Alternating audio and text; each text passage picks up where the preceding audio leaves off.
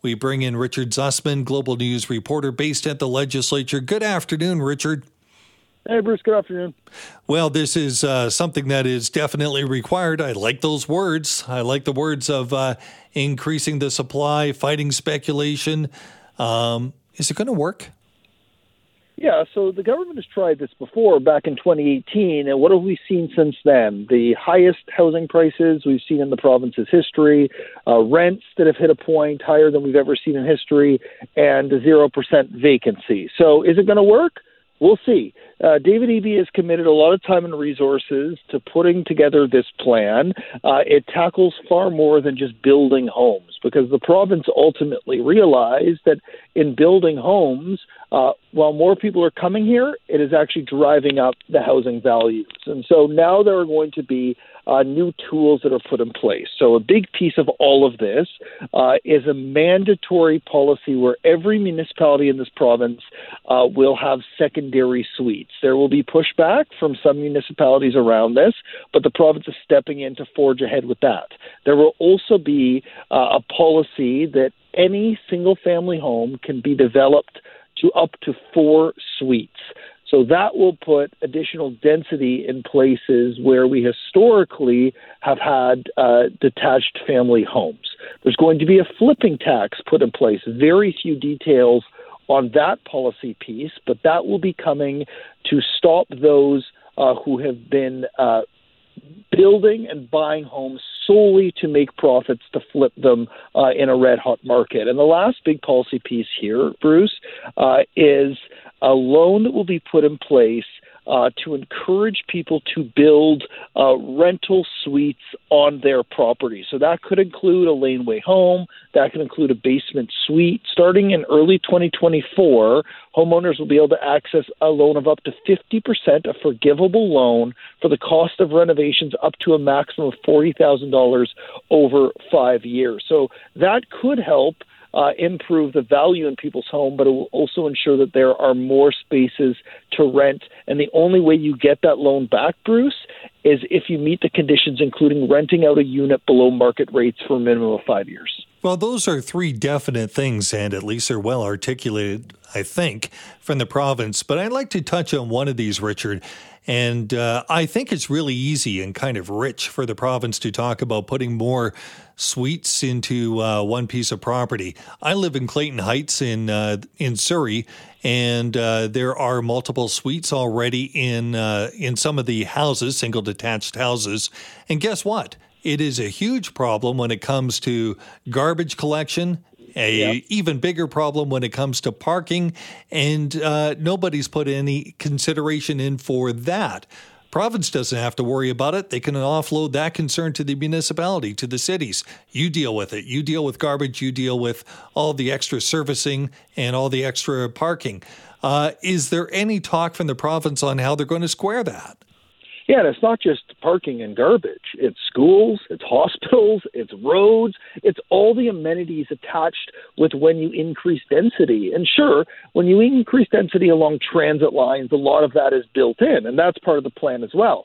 But you raise a very important point, and, and it came up in the press conference that I just attended. Victoria Mayor Marianne Alto was there, and she spoke about as people get used to living in smaller spaces, they need to rely more heavily on out outside spaces from their home, but also rely on their municipality to do exactly what you mentioned ensure that the garbage is picked up, ensure that the services are delivered. And the, the buzzword here, when you mentioned buzzwords, was about partnerships, working with municipalities. And that is going to come with time. There will be the support there, but it adds a whole new layer. And as we see communities like Surrey continue to grow its density, like Burnaby, as we see communities that have been served a certain way for a long time potentially fundamentally change with these policies, there's going to need to be a catch up from the province to help provide those additional resources just to do the basics, as you mentioned, ensure that there's parking, ensure that garbage is picked up, ensure that the kids have a place to go to school.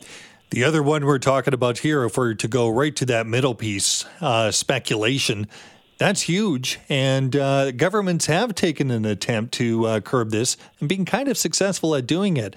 But speculation still drives part of the market, doesn't it? Yeah, and it's a business too, right? That there are people in this province who make a lot of money uh, speculating and flipping homes. And whenever you have a commodity that it is in demand as this, there's going to be a market for reselling. And we will see what this flipping tax looks like. But there are going to be a lot of, uh, you know, people. One of the challenges here is there are a lot of developers who rely on building and moving, building and moving, building and moving. And will they be caught under the flipping tax or will they be exempt because they're, in essence, putting houses into the market and taking advantage of a commodity? And this has been an issue for as long as I've worked in Metro Vancouver and probably for as long as you've worked in Metro Vancouver, Bruce, is the there is a demand to live here. It drives up the prices, and people's equity is locked up in their homes. And if you influence those markets too much, those who have that built up equity could lose it over time. And those who are trying to get into the market feel this tremendous pressure getting in. And that's the give and take that happens around the housing debate and one of those challenges that the province is going to have to grapple with. But the reality is, a lot of these solutions, we're not going to feel any difference until after the next provincial election, which is now scheduled for the fall of 2024. And it's going to be fascinating how the um, conversation shapes up leading through now, right through that election period.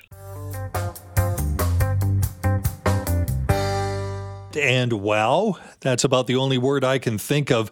Huge day for Canada and anybody who's really into space. Canadian astronaut Jeremy Hansen will be joining the Artemis 2 moon mission next year as a mission specialist, making him the first non American to do this type of mission. Hansen said during a news conference with NASA this morning that Canada's partnership in the moon and the moon mission can be credited to American leadership and Canada's can do attitude.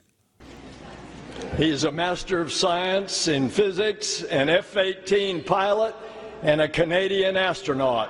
Your mission specialist, Jeremy Hansen.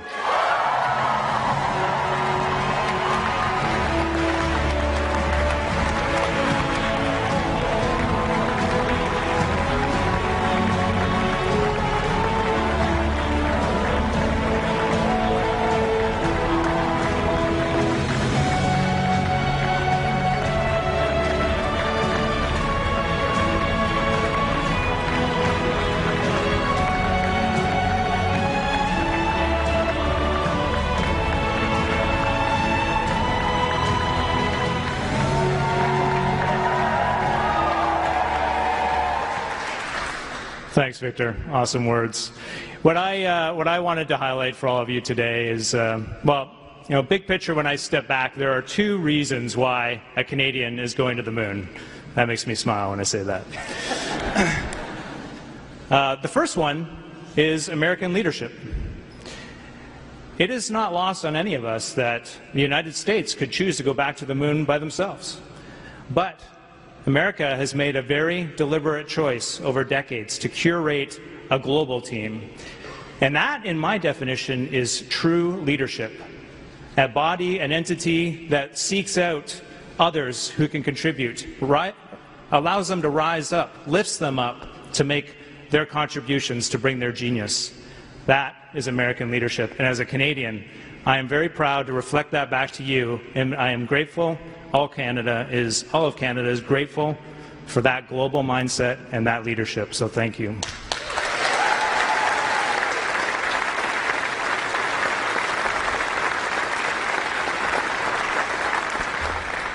The second reason is Canada's can do attitude. For, yeah.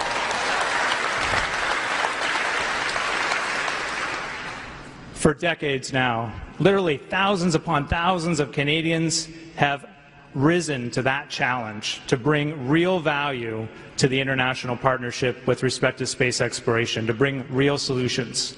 Our scientists, our engineers, the Canadian Space Agency, the Canadian Armed Forces, across government, all of our leadership working together under a vision to take step by step, and all of those have added up to this moment where a Canadian is going to the moon with our international partnership, and it is glorious.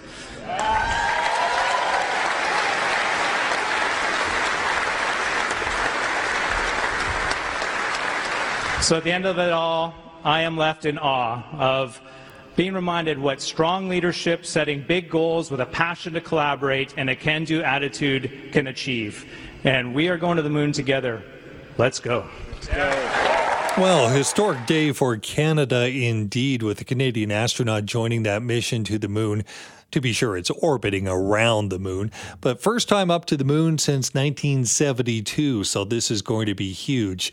Joining us is Andrew uh, Ferreira. He's the Speaker's Chair with the Royal Astronomical Society of Canada, the Vancouver Centre. Andrew, thanks for being with us. Big day indeed, eh? Oh, I'll say it was a good way to wake up. I don't usually like Monday mornings, but uh, I'll, I'll make an exception for this one. and this one really caught us all by surprise. I think uh, they kept this under hat, didn't they?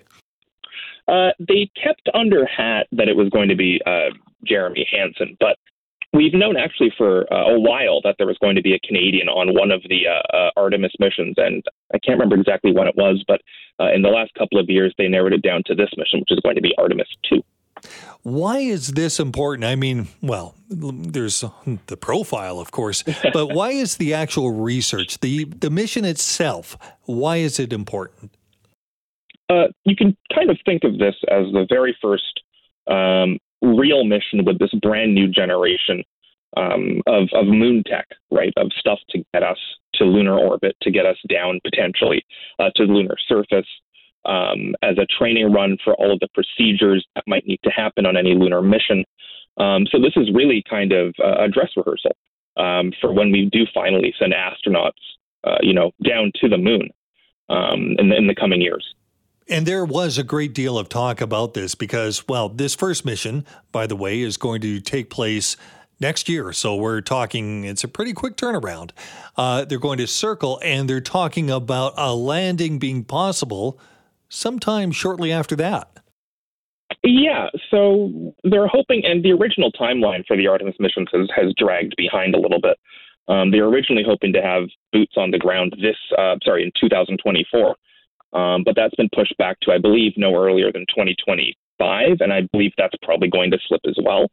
But we are looking in the next three to four years uh, at the return uh, of, you know, a semi-permanent this time uh, human presence to the lunar surface. You know, back in the Apollo days, uh, at no point did we ever think, okay, this is a semi-permanent presence. It was only, you know, a quick few days down and then we're back to Earth. Um, but this is really setting the stage for the establishment of, of a permanent habitat with semi-permanent, uh, you know, human habitants who will be, you know, living on the moon, doing science, uh, doing research. Um, so this really is kind of like the first uh, dress rehearsal. Wow, that's incredible when you think of it. Um, and they're holding out hope of that, that that can happen in the next decade, that you could set up some sort of uh, research facilities with people in them. Uh, hate to use the word manned because it's not just men, but uh, it's going to be a uh, staffed, fully human uh, research facility, quite possibly, right? Uh, that's correct. Yeah, they're hoping to have it set up on uh, the lunar south pole, um, and that's so that it's always in view of the Earth. Because if we were to set it up, um, you know, uh, any other spot, it, there might be instances where we might lose communication. Um, but setting it up on the South Pole, uh, first of all, helps them, you know, communicate with the Earth at a constant rate. Uh, but also, second of all, it helps us actually learn about how to exploit resources on the Moon um, and I mean this in a scientific way, not yeah. in a we're going to ship it back to Earth and sell it. That's still in the future. Um, but you know, to find stuff like water, to find stuff like hydrogen, to find stuff like uh, other minerals that we might need to, you know, potentially 3D print rockets on the moon, which is a very real thing, I promise this is going to mean so much for science, uh, not just in the post secondary and research level and corporate level in this country, but also for science uh, right in the classrooms for K to 12, isn't it? Oh, this is going to be huge. Um, you know, it, has been so long, um, you know, since we've had any real, you know, kind of I don't want to call it a renaissance, but a renaissance in, in interest in, in, in astronomy and spaceflight. Uh, but we're starting to see, and this is only the first step, right? Artemis 2 is just the very first step of this, of, you know, astronomers, Canadian, American, and, and all others, who are really going to be heading out, you know, into space once again. You know, it, it's been decades you know, since the Apollo days, right? And the Apollo days, you know, it's it's you know, I think it's important to mention that it is or was the result of geopolitical posturing first and foremost, yeah. right, um, between the United States and the Soviet Union at the time. Uh, and it would be, I would be remiss if I said that this wasn't going to be something similar because we are entering a brand new space race, except instead of the United States and the USSR, uh, we're now seeing the United States uh, and the European Union, as well as Canada and Japan tagging along, uh, and Russia and, and, now China as well. And China's space uh, uh, uh, ambitions as well as their program have accelerated tremendously in the last decade and a half. Andrew, so would you also say it's a space race not just between countries now, but it's also a space race between government or the public sector and private corporations? And uh, the and the uh, and the private sector is making it incredibly, incredibly competitive. You know, you've seen the amount of progress that companies like SpaceX have made uh, in you know barely 15 years, right? The SLS, which is NASA's new moon rocket, um, is essentially a rehash of the Saturn V with with improvements, you know, here and there. Whereas, and you know, this has been you know 50 odd years in the making. Whereas SpaceX has essentially you know gone from you know nothing to you know heavy rockets able to supply the International Space Station uh, in a decade and a half. So the private sector is really putting the pressure on you know public institutions like NASA, like the Canadian Space Agency, uh, to innovate and to innovate fast. Exciting day for space and technology, Canadian style. The announcement today that Jeremy Hansen will be joining Artemis 2. He's a Canadian astronaut and uh, going to the moon. We'll be circling the moon coming up in the, not this year, but the next year after that. Our guest is Andrew Ferreira. He's a speaker's chair with the Royal Astro- Astronomical Society of Canada, the Vancouver Centre. Andrew, what does this mean in terms of the profile now for the Canadian space program? Well, and I, I want to take this opportunity to also call back to something that's related to the space program, and that's our armed forces. Uh, and I want to call back to the Avro Arrow, um, which, you know, if you're Cancel in the right project back in the 60s. You've heard uh, about towards the limit of ad nauseum. Um, Canada's always been uh, punching above their weight in terms of what we accomplish on the technology side of things. Um, you look at the Canadarm, right? The Canadarm initially on the shuttle, now the space station. Uh, and the entire reason that Canada has a seat on this mission Artemis 2 is because uh, we essentially bartered with NASA saying, we'll build you a Canadarm 3 for your brand new lunar station, which will be called the Lunar Gateway. Uh, and in exchange, why don't you give the Canadian astronaut a seat? And NASA was like, that sounds like a fair deal. So, you know, hopefully, and here's what I'm really hoping that this kind of elevates Canada and the public perception in terms of space, because we have some of the, the, the world's leading, for instance, satellite manufacturers. MDA uh, has an office in Richmond, BC, right? It's right there. Uh, you know, we have a lot of expertise. The legs on the Apollo mission uh, for the Eagle lander were made just outside Montreal. So the very first part of the Apollo missions to touch down on the moon was Canadian. Um, you know, we've been punching above our weight for decades, and I hope that, you know, this just kind of spurs us to continue to do so. Well, when we punch above our weight and we have such a high profile thing like this, and uh, if you take a look at Jeremy Hansen, uh, you don't get a better picture of uh, what a poster child might happen to look like for a Canadian astronaut than him. Um, and uh, an amazing credit to the program. But uh, what does this mean for those who wanting to go into uh, the science and technology related to spaceflight in this country? Well, now the doors have been flung wide open, right? We're finally entering an era where spaceflight, either you know with a public entity like NASA or privately, um, is becoming a very real thing in the very near future. Um, and of course, you know, you know, you can obviously say, you know, in the classrooms, in our elementary schools, our middle schools, and high schools, this is going to be something that will be keyed in on, rightfully so.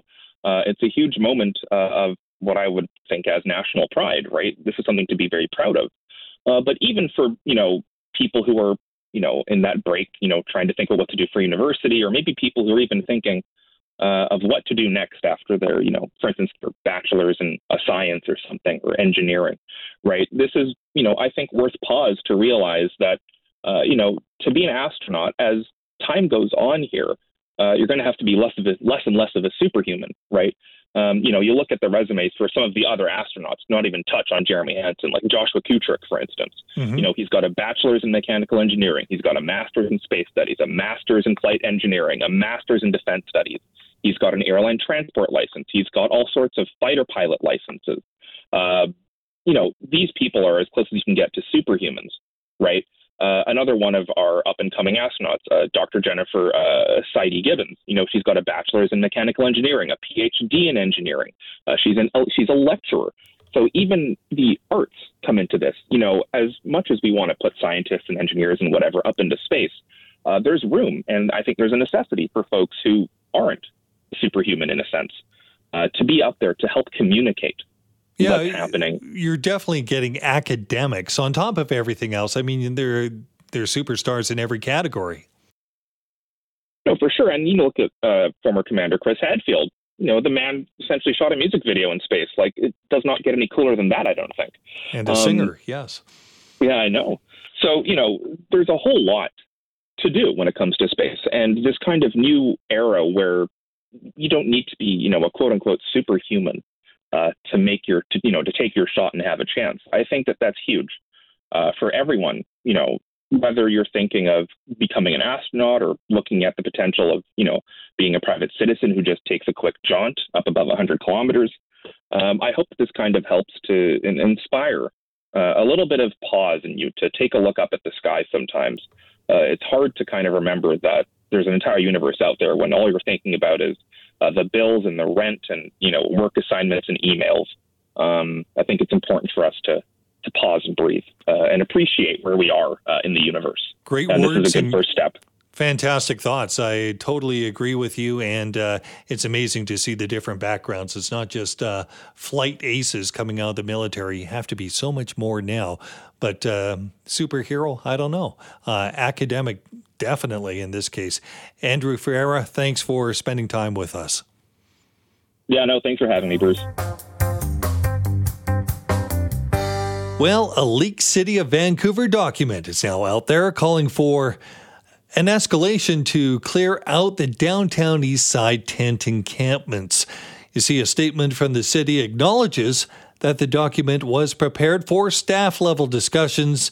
It's not going to comment any further, but what we know, according to a Postmedia leak or a leak to Postmedia, is the city of Vancouver has drawn up some plans to start moving people out along East Hastings Street and uh, some are already describing this as American style police decampments. Well, police, I don't know. Certainly the city of Vancouver, police acting on behalf of their call. But uh, to get a little bit more about that, we bring in Ryan Sudds. He's an organizer of the group to stop the sweeps in this area. Ryan, thanks for joining us this afternoon. Thank you for having me. You know, uh, this is probably a leak the city never wanted to have out there. You've uh, heard the information that's uh, being leaked to Postmedia, the Vancouver Sun. What do you think? We were very alarmed uh, seeing this leak. I think specifically what has us worried and has folks in the Hastings Tent City worried is this switch to a police led decampment. Um, so far, the city of Vancouver has been leading this, these with police accompaniment, and the presence of police has really freaked people out, frankly. Uh, and now that it's going to be police led, it's a it's a big shift in escalation, uh, and it's frankly like a it feels like a step towards a more uh, intimidating or threatening approach. Because what what's working, what they've been trying so far is not solving homelessness. It's not getting people housed. No, and what we've been talking about here, to be sure, according to the Vancouver Sun, is the plan includes the deployment of roving teams of city engineering and VPD staff that will enforce a decampment and remove structures both inside Hastings encampment and around the city as needed. This will be done in a couple of different stages. But when we talk about um, these roving teams, I guess that's where you say that that, in your opinion, is police led, right? Yeah, yeah, absolutely. And it does. There is a line in it where it specifically says the operation on Hastings will be police led. And yeah, I, I have a lot of concerns about roving teams going around and, you know, frank, like kind of harassing homeless people to not be homeless. And I think that's where this, whole thing is really bothering me is that the city and the province have not built the housing enough, uh, built the housing that people want, that people want to live in. And so now their solutions are, our roving teams, is going to be a mass encampment on Hastings Street because they're, they're out of ideas on how to get people into housing because they don't have the housing. They don't have the good housing that people would want, that any person would like. And so now they're relying on blunt force to hide the problem. You, the word that folks uh, on the block have been saying is that it, it makes people feel like they want them to disappear and that we don't have to think about this as a problem anymore. Some would point out that this is definitely a safety problem. It's not just an eyesore. Eyesores we can deal with uh, if we want to talk about an eyesore, and that's a matter of uh, where you come from. I, I guess I believe your your privilege might dictate whether it's an eyesore, but uh, one can't argue about the safety concern. We've seen fires, we've seen life threatening situations. Um, is this a move to possibly save lives of those who are camped out? Uh, you know, yeah, Ken Sim this morning, uh, the mayor of Vancouver said that they were taking an empathetic approach, and that implies that they want to they want to help people, that they want to save lives. But the the reality is, homelessness is unsafe, and regardless to me whether someone's tenting in a in a tent city or in an encampment or whatever you want to call it or elsewhere, it's always going to be unsafe. Um, people are always going to be facing violence, whether it be for, for many different places. Um, a tent on its own or a tent in a community is still going to be a fire risk. And so, you know, if, if this is a process rooted in compassion and rooted in safety, and let's take fire safety, for example, why hasn't the fire department handed out fire extinguishers to people in tents?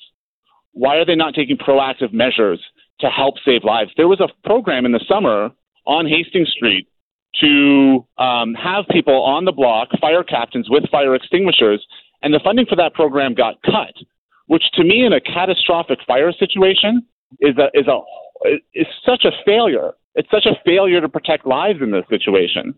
So you know, I, I like I know folks have concerns around around tent cities and and their safety, but homelessness is always going to be unsafe. There, people are going to face a lot of dangers, and so the real answer to me is build the housing that people want, that people need, that, that matches what they want, and that's how we'll take a step forward. But use, using police violence to solve violence in this situation is, is not going to solve the problem we want it to solve. Now, let's talk about the tactics before we talk about uh, building houses.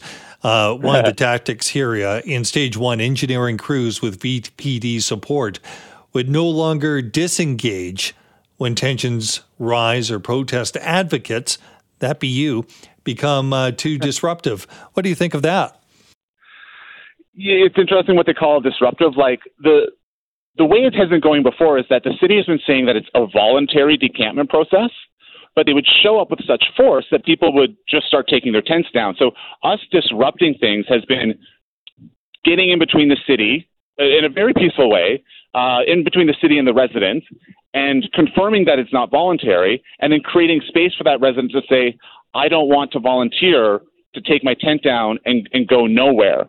So, you know, the reason that we're getting pushed out was because it it really problematized uh, their concept of it being voluntary, because they want to say that it's voluntary, but it but it's not. But I think you know the one thing that that it, it admits is that the work that we were doing and the work that residents were doing, frankly, to to to stand up for themselves was working and that people were having an effect on this process because the process is illegitimate, it's unethical, it's immoral, and I think that they know that. And with a, a little bit of pushback, it stops in its tracks. And now they've had to put more force on it to to to kind of railroad it through. We're talking with Ryan Sudds. He's one of the organizers of a group that has been working to stop the so-called sweeps uh, right through the area and this is in light of uh, our conversation is in light of the leak report from the city that wants to take a more direct action against the encampments. When we talk about this uh, this two step approach, the second is referred to as dealing with a larger event, in which all the residents and structures in so called high risk zones, identified as areas with residents who are combative or aggressive, their words, not mine, or structures that have been repeatedly removed would be targeted for removal. What do you think of that one? Yeah, like combative. It was a combative and aggressive, right? Um, yep. Yeah, I'm like I, imagine how any of us would feel when someone comes knocking at your door every morning and tells you to take down your home and move it. Uh, you're getting woke up like I'm not going to be in the best mood, you know. And I think that the the use of the words combative and aggressive are uh, specific. I think that they um, overstate what I've seen certainly. But yeah, are people are people pissed off? Sorry, excuse me. Are people upset that uh, the city's coming around doing this? Yeah, yeah. They really, they really, truly are upset, and I think they have every right to be upset. We've been talking with Ryan Sudds, organizer of the group Stop the Sweeps, talking about this leaked report uh, through the Vancouver Sun that we see that the city of Vancouver, well, it's going to be taking an escalated approach to clearing out the downtown east side encampment. That means uh, taking a two part or two step approach and being direct in, uh, in its actions. Uh, some concerns there, not only about the rights of uh, people living around there, but also what do you do with the people once they're moved out?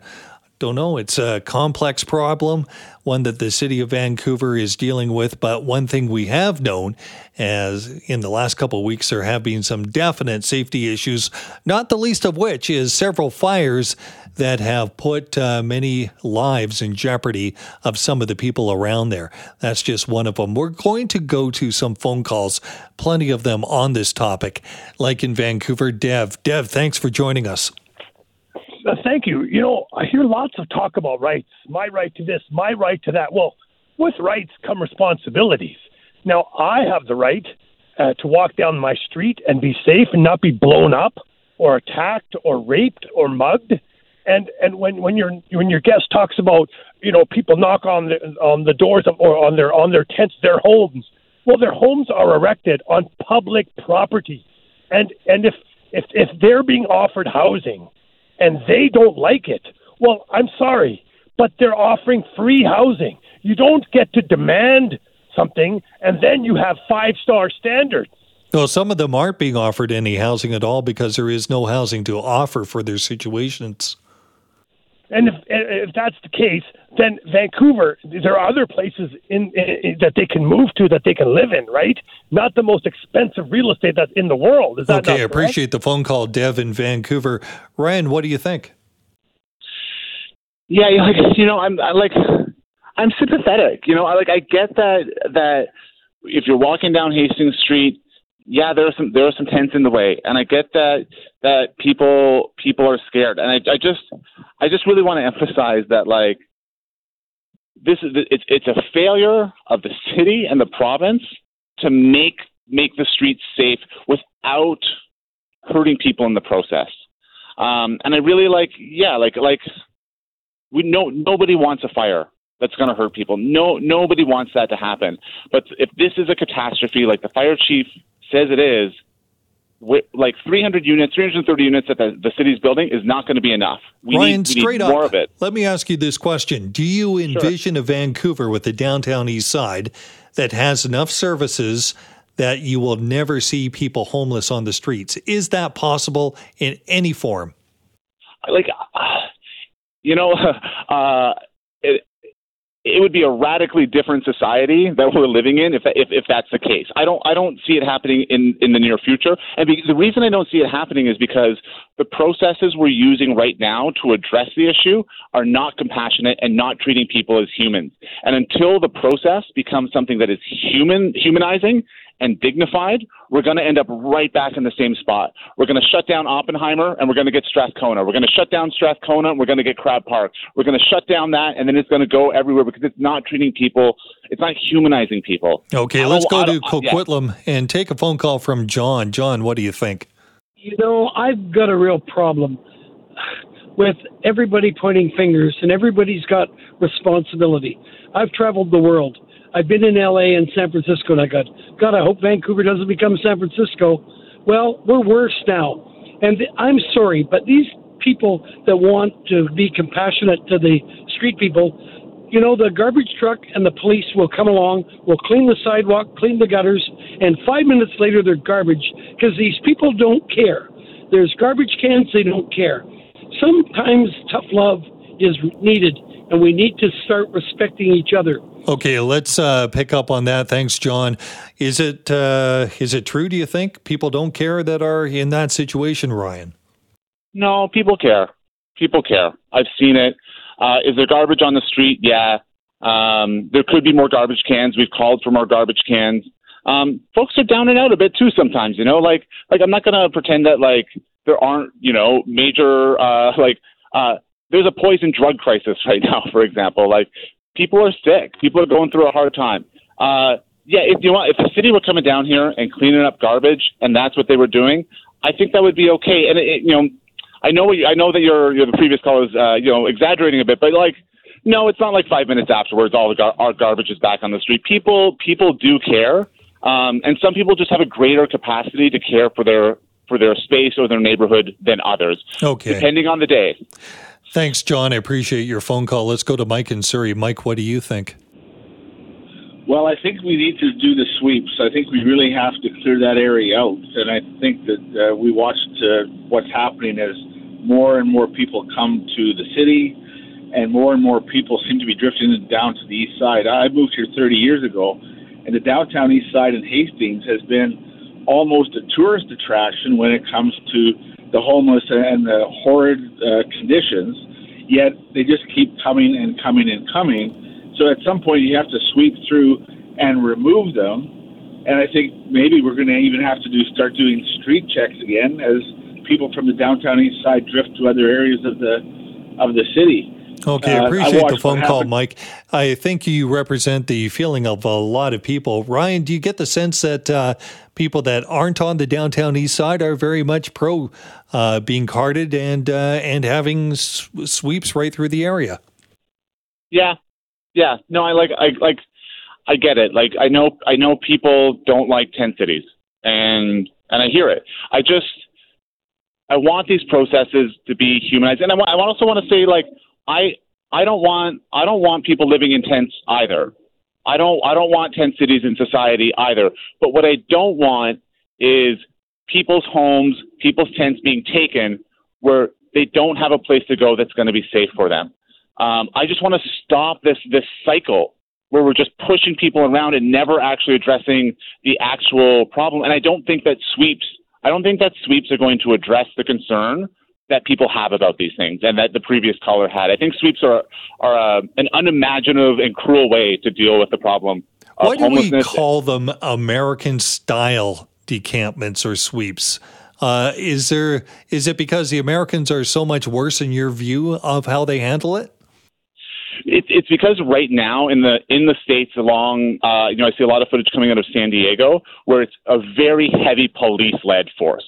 Uh, and it's not about getting folks housing, and so I think that's that's what I would refer to as a as an American style is the in, the um, the emphasis on policing, and therefore homelessness and being unhoused as a crime. Simply for existing in a tent is going to become more and more criminalized and therefore put people at greater threat.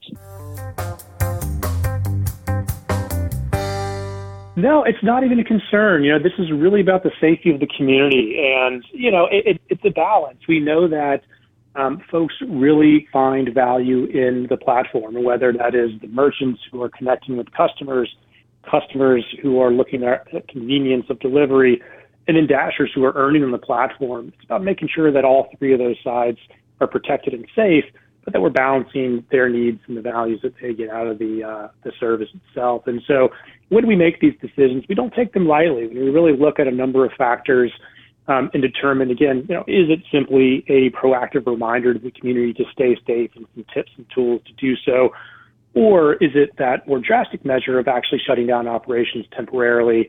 Uh, until conditions are better and safer. But we really do put the safety first and foremost as the highest priority, and therefore make decisions based on that. Um, and then, of course, just as quickly as, as those decisions are made, uh, it's just as quickly opening back up when conditions are safe. And so ensuring that we're not disrupting operations uh, or folks' ability to earn or connect with customers longer than we need to. And so, uh, you know, that, that, that pivot back to reopen is just as critical as the decision we make to, to suspend. When it comes to Vancouver, who's making the decision? Is it somebody in Vancouver or somebody that's uh, in an office far, far away? Yeah, no, it's our, our regional general manager uh, on the ground there, and it is, um, you know, very much a case by case basis on when we do so. I think we've only done uh, a, a couple times where we've actually suspended uh, operations in Canada over the last year or so, or maybe about six months or so. so and only not, one time in Vancouver. You know, frequent and often. Yeah. Yeah, just one time. So it's not frequently and often, but you know we do do it when it when it warrants. Uh, but no, those decisions are made on the ground. Uh, folks who are experiencing, and you know we look at a number of factors, but, but three things um, that we keep a close eye on: um, government and local authorities' advice and what they're saying about emergency conditions. Um, weather warnings, obviously, we we monitor those in uh, in real time and, and constantly checking for updates and then live conditions and operations in our in our own business. And so, you know, what are the cues that we are seeing? Are there signals from uh, our own operations that we can take to help inform those decisions? Um, but again, it's a case by case basis. But it is it's, the local team there who is calling those shots and making sure that they are right for not only the Dasher community but the broader uh, merchant and, customer base as well. We're talking with Taylor Bennett, Global Head of Public Affairs for DoorDash are there any protections for drivers, or are they, as independent contractors, really responsible for their own safety? And if they get into an accident, it's on them. Yeah, it's a great question, and you know, and that is really what uh, what we hear from from dashers. We know that that weather is a real important issue for them. Upwards of 60% have said it's a factor in determining, um, you know, their safety on the platform. And so that was really part of the reason that this severe weather protocol was implemented um, and, and, and why we've decided to take the steps that we do when there are drastic conditions like flooding or severe storms or hurricanes elsewhere. And, you know, when they're out on the streets, that suspension of operations is is intended to keep them safe. When we know that conditions might be so poor um, where we just don't want to put them in harm's way. And so, you know, really the impetus for this this protocol um, and then, as I mentioned, we've got various levers to pull. And so, you know, when there might be heavy rains, but conditions might not be yet flooding, reminding them to stay safe, the tips and tools to do so. Um, we really try to minimize the distractions on the app and ensure that they've got the the, the, the product support, the tech support, and the agent standing by should they need it. Um, you know, and safety is something where we can constantly improve, and there are always things that we can do differently and better, whether it's product or policy or programs. And so, you know, that is an ongoing effort, and we're we're we're excited about the progress we have made and some of the things we've deployed. But there's there's always much more to do. Taylor, uh, DoorDash has been in operation around Vancouver for several years now. And this is the first time that uh, a protocol back in February was implemented for severe weather. But it's not the first time in those many, many years that we've had dangerous weather in Vancouver. Mm-hmm. So if somebody crashed and if they were working for DoorDash, ICBC is not going to cover them. Do they have to take out separate insurance? Yeah, it, it, it's a great question, and it's something you know we're constantly working to um, improve the experience. Uh, you know, it really depends on the the Dasher's coverage and, and, and their insurance provider, and, and so you know whether it is uh, providing such an incident would really be a case by case answer. But um, you know, finding those solutions that we can offer dashers both before uh, a dash, while on a dash, and then afterwards, um, supporting them through safety and trust measures that allow them to have the best experience is really what we're committed to. And so, um, you know, again, those insurance questions are going to be a case by case with the individuals. Insurance really is uh, quite expensive. How much are DoorDashers making per hour? Yeah, you know, it, it, it's really what we find is this work is very much supplemental for the large majority of Dashers, and you know, they have other jobs, other obligations, they're students. Um, the majority work three hours or less a week, and so they're doing this to earn extra income. And what we're finding is Dashers are making over $25 an hour while they're on a delivery. And so you could make some really good money, and folks are doing it to save up for large uh, purchases or help get out of debt or uh, save for a financial goal. Um, whatever reason it might be, we find folks from all walks of life really appreciating the opportunity to earn when and how they choose and so uh, the supplementary nature of this and the flexible nature of earning is really what we see to be attractive. And uh, and you know over twenty five dollars an active hour is is is uh, has been really valuable for, for the Dasher community. I know Uber Eats has been the target of possible certification or a union drive. Has that come DoorDash's way? You know, it, it's a great question in, in, terms of the, the topic of independence. Um, and again, you know, the, the flexible nature of this work is what we see Dashers – very much appreciating why they come to the platform, um, and you know, working with policymakers, ensuring that we are finding solutions to uh, to any kind of certification uh, is about keeping those Dasher values in mind. And so, when it's the overwhelming majority of, of workers in the platform say they appreciate the independence, the ability to work when and how they choose, you know, it's about finding solutions that embrace that uh, you know, today's economy, gig work, uh, folks who have other jobs and, and new and different ways of earning is on the rise. And if this is a way for folks to do that in a way that is valuable uh, and productive for them, you know, we should really be in, in embracing this and finding solutions that can not only protect that flexibility, but then uh, ex- enhance the experience for, for all workers in today's uh, modern economy. 911. 911. 911. What's your emergency? Ah, I'm on a cruise ship. Ah, there was an explosion. Oh my God, the ship is sinking. I can't get out. There's water everywhere. We're going down. I've got a lock on your location. Stay with me. Hurry, hurry. Hello? Are you there? Help is on the way. Angela Bassett and Peter Krause return in an all-new season of 911 on a new night. Thursday, March 14th on Global. Stream on Stack TV.